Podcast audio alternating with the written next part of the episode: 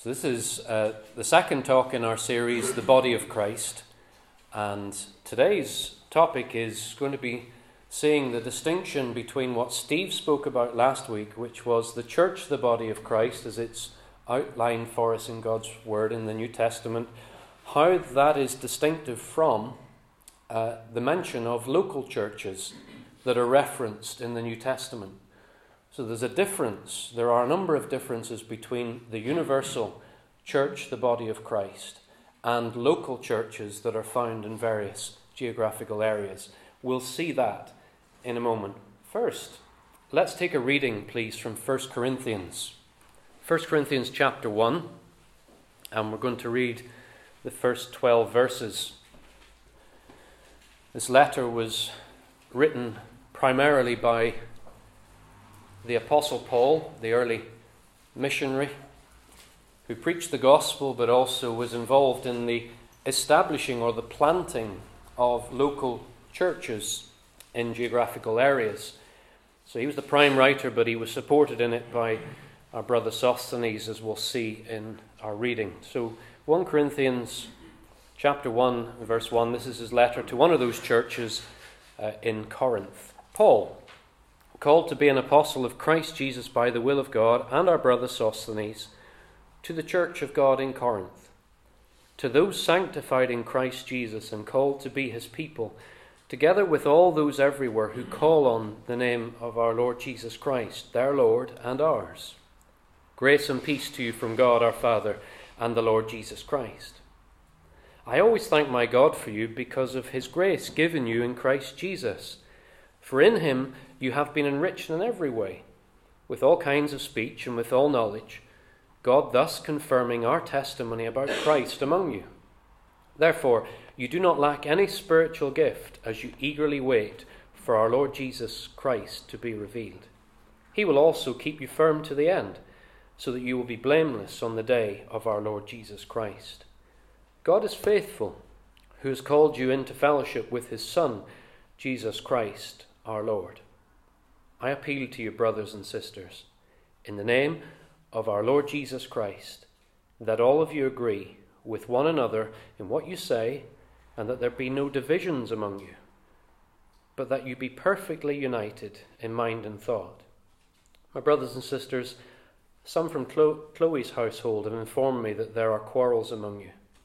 What I mean is this one of you says, I follow Paul, another, I follow Apollos Another, I follow Cephas. Still another, I follow Christ. Is Christ divided? That's the start of verse 13. Last week, Steve uh, took us to the Lord's words in Matthew chapter 16 when Peter had declared, You are the Christ, the Son of the living God. The Lord responded and said, Now, your earthly faculties, your physical faculties and capacities didn't reveal that to you. That was something my Father in heaven has revealed to you. And in verse 18, the Lord says, And I tell you that you are Peter, and on this rock I will build my church, and the gates of Hades will not overcome it. The word for church there is that word that we've been considering in our previous series, ecclesia. It's that Greek word, ecclesia. It's an assembly or a congregation of people that are called out of something and called to be together for something. So last week, Steve was reminding us that Christ's church is his gathering of those who are his, actually, those who are given to him by his Father, for whom he dies. They are brought into his congregation. It's a church that he is building. His work has brought them together. And we thought last week that the gates of Hades, death, cannot touch your membership in that church that is Christ's church that he is building. It's secure. The Lord said it, the gates of Hades won't prevail against it. When we come to Paul, and we've read some of his writings here in 1 Corinthians, when we come to Paul, for him, he uses the metaphor of the body, and he's thinking about a human body. Uh, he's using that metaphor to describe this church that the Lord Jesus had referred to. You'll notice the Lord didn't refer to it in that way, but it's Paul. And Paul, in having written it, and it's contained in our scriptures, then it is from God. And so it is a description that is very helpful for us to understand. Ephesians 1, just very quickly, Steve mentioned that that text there, Paul writes there, God placed all things under his feet, that's Christ's feet, and appointed him to be head over everything for the church. So he is the authority over this congregation that he himself is building by his work as its Saviour, which is his body, the fullness of him who fills everything in every way. Why did Paul employ this metaphor of the body, do we think? I think we go to Acts chapter 9, and we don't have time to go there ourselves now, but you can look at it later. It's the wonderful conversion experience of Paul. He was known as Saul at that time, and as he was traveling as a persecutor of the early churches of God, gatherings of disciples, Jesus followers, in various locations, as he was going after those churches, and he was traveling to Damascus, the Lord appeared to him on the road, and he came off his horse, and he was in the ground, and he was blinded by the glory of the Lord Jesus, who appeared to him in resurrection glory. And the Lord said, Saul, Saul, why are you persecuting me? In that moment, Saul Paul came to realize that his actions in persecuting to the point of murder people who identified as Jesus followers in churches in various locations, and he was going after them, when he persecuted them, he was persecuting the Lord Jesus himself. I believe that's why he then uses the metaphor of the body, because it's Jesus' identification with them. It's as if, though Steve was saying it last week, he's not part of the body. Some of the language of the church, the body, does give the impression that maybe Paul is thinking that way. But he's the authority over it. But when Christ says, You're persecuting me, he learned that persecuting the followers of Jesus was persecuting Christ himself. So close, is my point, is the union between Christ and those who are his. That if somebody persecutes someone who is in union with Christ by the work of Christ and through faith and has come into his church, that Christ himself feels that persecution. You go further in Acts chapter 9 and Ananias was a faithful disciple, and he was told by the Lord Jesus to go and to see Paul after he's had this conversion experience. And Ananias' reaction in verse 14 is Lord, he, Saul, has come here with authority from the chief priest to arrest all who call on your name. Hold on to that last little phrase, all who call on your name. And then later, after Saul Paul has his vision regained the end of the chapter, it tells us that he starts to go and to preach the Lord Jesus as the Messiah, Saviour, uh, to the synagogues. And in verse 21, the people who heard about this said, Is this not the one who in Jerusalem destroyed those who called on his name? I want us just to see a little link between those phrases that are there in Acts 9, which I think was the the beginnings of Paul's understanding of the church, which is Christ's, describing it as a body, that there in that chapter is also this phrase, those who called in his name. And if you look at your open Bible, if you still have it open, and verse 2 of 1 Corinthians chapter 1. To the church of God in Corinth, those sanctified in Christ Jesus and called to be his holy people, together with all those everywhere who call on the name of our Lord Jesus Christ. Paul was writing to people who were identified and knowably identified in a location, who together were engaged in service for God that would be described as calling on his name. Do a little study for yourselves on that phrase through the scriptures from Old Testament into the New Testament, those who call on his name. It's an act of service for those who have been brought into relationship with God. In Matthew 16, we've thought about how the Lord spoke about his church that he was building. You turn over a couple of chapters, and you come to Matthew 18, and the Lord refers again to an ecclesia. But it's not the same one, it's a different one. In Matthew 18, verses 15 to 18, just let me read this to you. He says, If your brother or sister sins, go and point out their fault just between the two of you. If they listen to you, you have won them over. But if they will not listen, take one or two others along, so that every matter may be established by the testimony of two or three witnesses. If they still refuse to listen, tell it to the church, the ecclesia. And if they refuse to listen even to the ecclesia, the church, treat them as you would a pagan or a tax collector. Spoken to a Jewish audience who would exclude pagans and tax collectors who uh, colluded with the Romans. They wouldn't have them as part of their synagogue. Here the Lord is saying, when you're when you have an issue and somebody sins and it creates a division in your church, he uses this term ecclesia. And he's not referring to synagogue because he would have used the word for synagogue.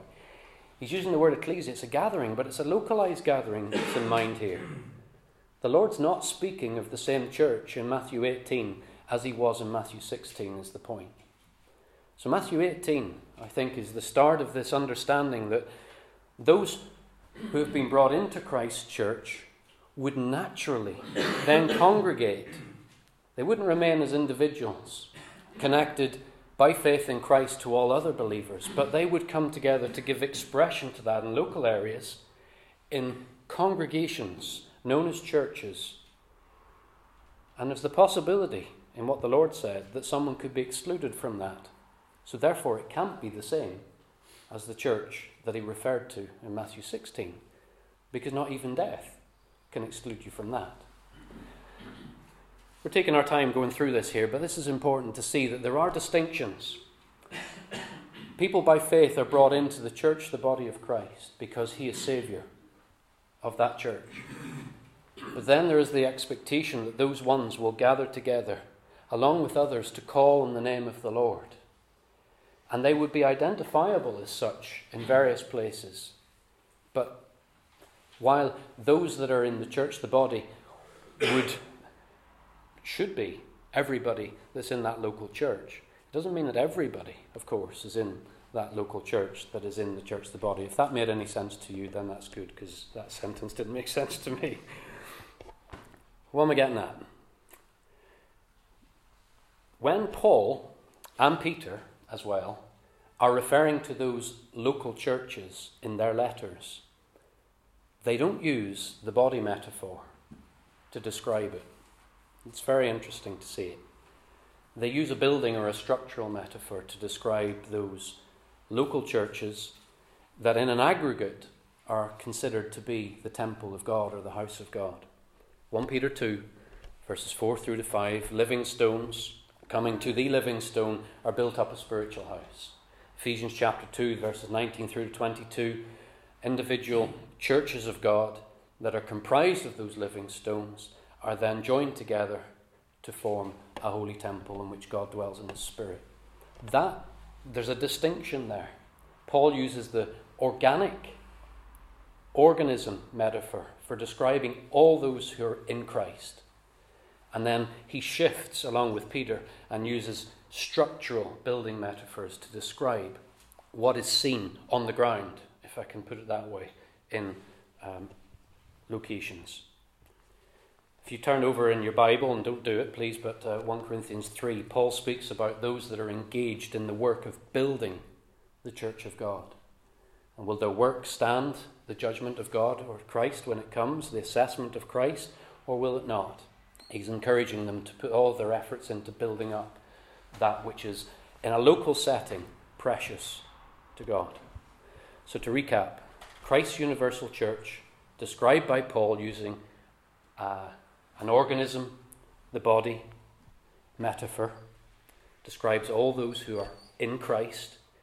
You know, the term in Christ, um, I was helped by this a while ago, somebody saying that it's not like uh, your keys are in your pocket.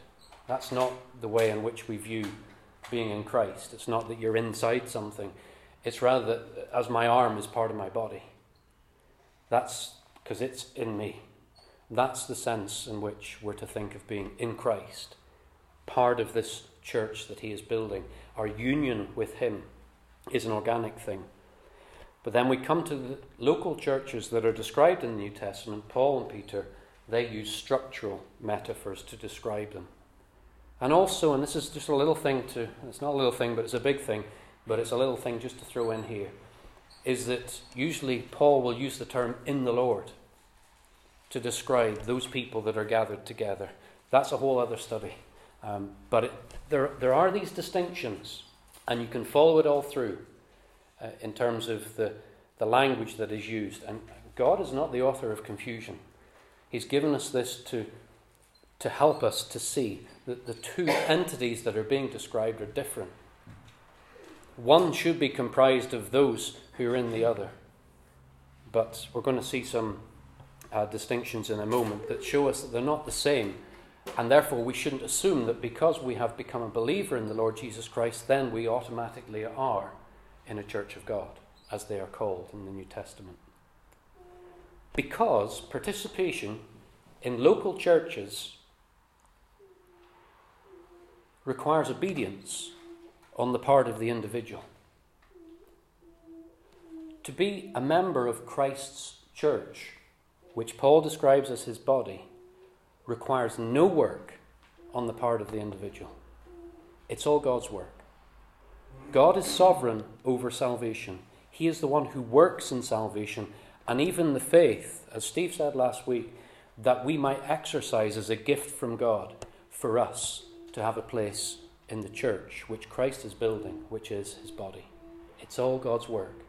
But when it comes to being part of a local church with a congregation such as we are here, it requires obedience on our part. So we don't earn our salvation by our works, but that salvation is to manifest itself in the things that we do. And the part of that is through our obedience to the Lord's commands, which will find us then gathering with other disciples in a local church.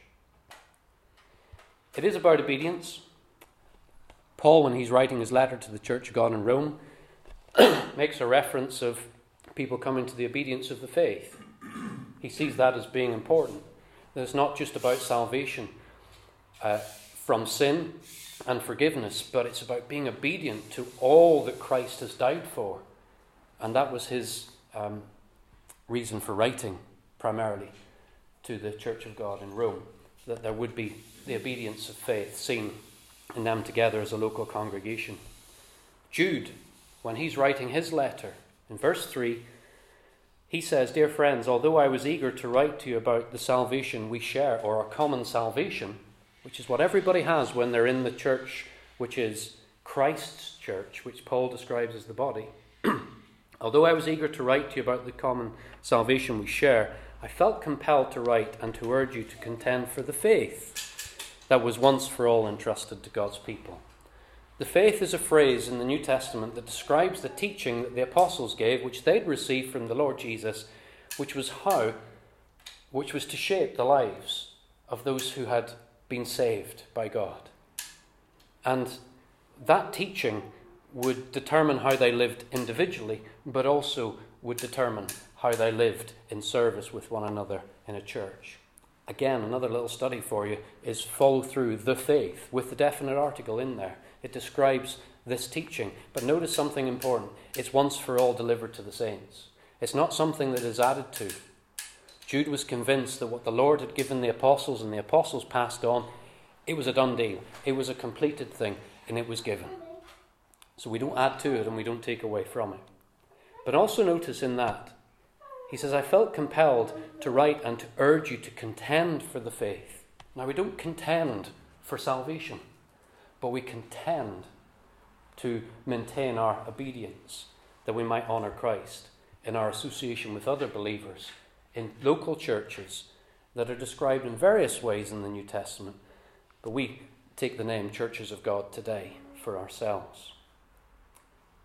Just want to say something quickly about these local churches, their constitution, their character, their composition, and their context. I know this is going over um, well trodden ground for some of you, but not everybody. The name churches of God or Church of God that you see in the New Testament, that really would point to their constitution. 1 Corinthians 11, 16, 1 Corinthians 1, 2 here, 2 Thessalonians 1 and 4. There's, there's many references to the church of God or the churches of God. They belong to God. God's the one who has authority over them. So therefore, the constitution is set by God. Just like He has set the constitution for all of creation, He repeats His constitution with regards to gathered disciples in local places for Him. The name Churches of Christ, which appears a couple of times in the New Testament, would seem to point to their character. So this is different, remember, from Christ's church, which he's building. These are local churches, churches of Christ. And because all of those ones in that church should be born again believers, then it would be natural that as the Spirit is working out Christ in each life, then those churches together would have the character of Christ through their, those that are numbered in the church. What about the composition? You come across uh, descriptions like this the churches of the Gentiles, the church of the Laodiceans, the church of the Thessalonians, the church of the. That's speaking about the people who would comprise them. So it's identifiable in a certain location, the church of the Thessalonians. So that would speak of their composition, the people that formed that local church. But also, we have this other language that describes these the churches of Galatia, or the church that meets in their house. That would speak of its context, wouldn't it? That's the place where things happen, and it's identifiable as a place. So you've got its constitution, you've got its character, you've got its composition, and you've got its context. It's all building on something different from what Christ was speaking about in Matthew 16, isn't it? Just to see the distinction there. Can I, can I point out some distinctions for you? And then you're going to think at the end, so what's the point? Um, we'll get there quickly. Just to lay these out. The church, the body of Christ, Christ's church, his ecclesia, secured by his sacrifice, over which he is Saviour, as Paul says in Ephesians 5.23, there is one body. But there are many churches of God. The church that is Christ's body is made up of all believers, whether we know them or not. Many are in heaven already, in the presence of the Lord, those of us that are alive um, are part of that. And we're all one in Christ Jesus. Local churches are gathered disciples in various places, and that's a distinction.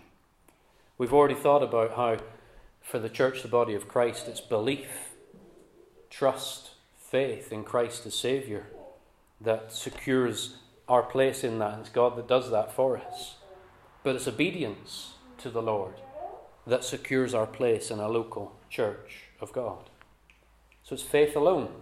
Stress the point again. It's faith alone that brings us into the church, which is Christ's body. But it's continuance in God's Word that maintains our place in a local church of God. Paul spoke about believers being baptized in the Spirit. Steve mentioned it last week. That's how we come into Christ's ecclesia, his body. But when it comes to churches of God, it's not enough. We see from the pattern of the New Testament that water baptism was required prior to someone being added to a local church of God. We thought about how nothing can take someone away from Christ and his church, his congregation. But yet we read in the New Testament and the Lord hinted at it as well in Matthew 18 that there are times when people can be excluded, excommunicated, put away from a church because of sin. Or even because people make an error and might put somebody away for reasons that they shouldn't have done. You read about that in 3 John, uh, 3 John 10, by the way. A believer in the Lord Jesus their salvation is secure. They can't wander away from it. But people can drift away from the faith and from the churches of God. Matthew 16 again Christ is the one who builds his church, it's God's work. But when it comes to the churches of God, people together engaged in building and establishing, planting, and building up. It's work that's delegated to us. In the church, the body of Christ, as Steve said last week, there's no distinction between male and female. All are one in Christ. But yet, when we come to the teaching of the New Testament, churches of God, there are distinctions between male and female and their roles and responsibilities and so on. This is a lovely one. Ephesians 5 and 29, Paul speaks about the church which is Christ's body is nourished by Christ. And it was in the context of his um, teaching about marriage. Christ nourishes his church. But when it comes to the local churches, it's the responsibility of overseers and others who have responsibility to teach and so on and to care. The responsibility has been delegated. Somebody who comes into Christ's church is indwelt by the Spirit, not just baptized in the Spirit, but indwelt by the Spirit. Churches of God together are form a dwelling place for God by His Spirit. It's distinctive from the church, which is Christ's body. I've not given you the whole list. That, that's enough to try and make the point that we're not talking about the same thing.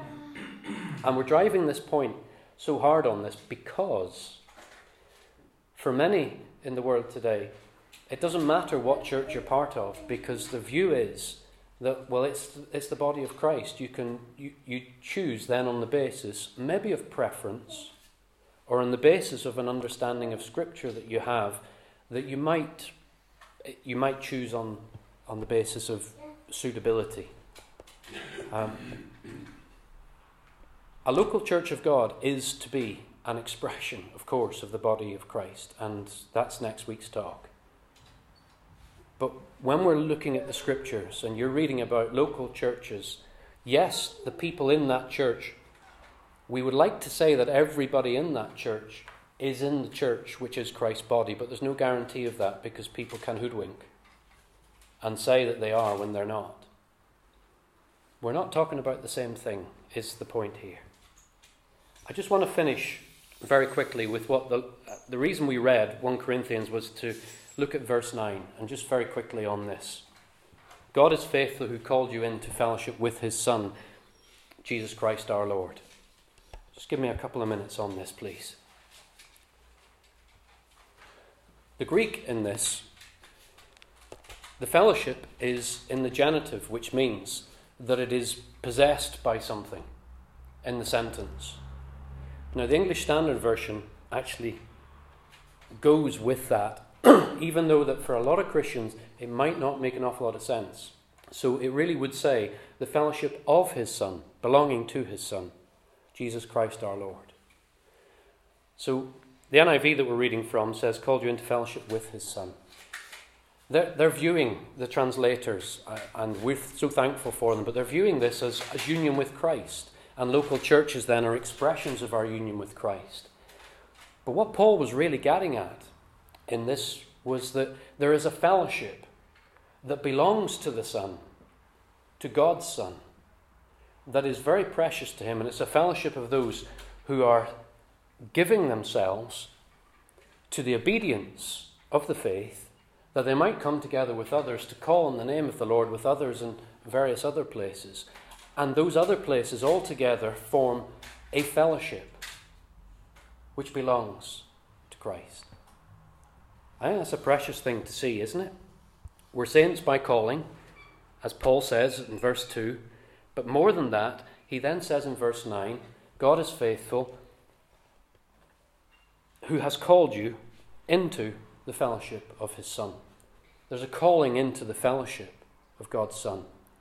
And being careful with the language of Scripture, we would see that the churches of God would give answer to this fellowship, a network of churches united under uh, the leadership of elders who meet to determine that the Scriptures are applied in the same way in all of the churches.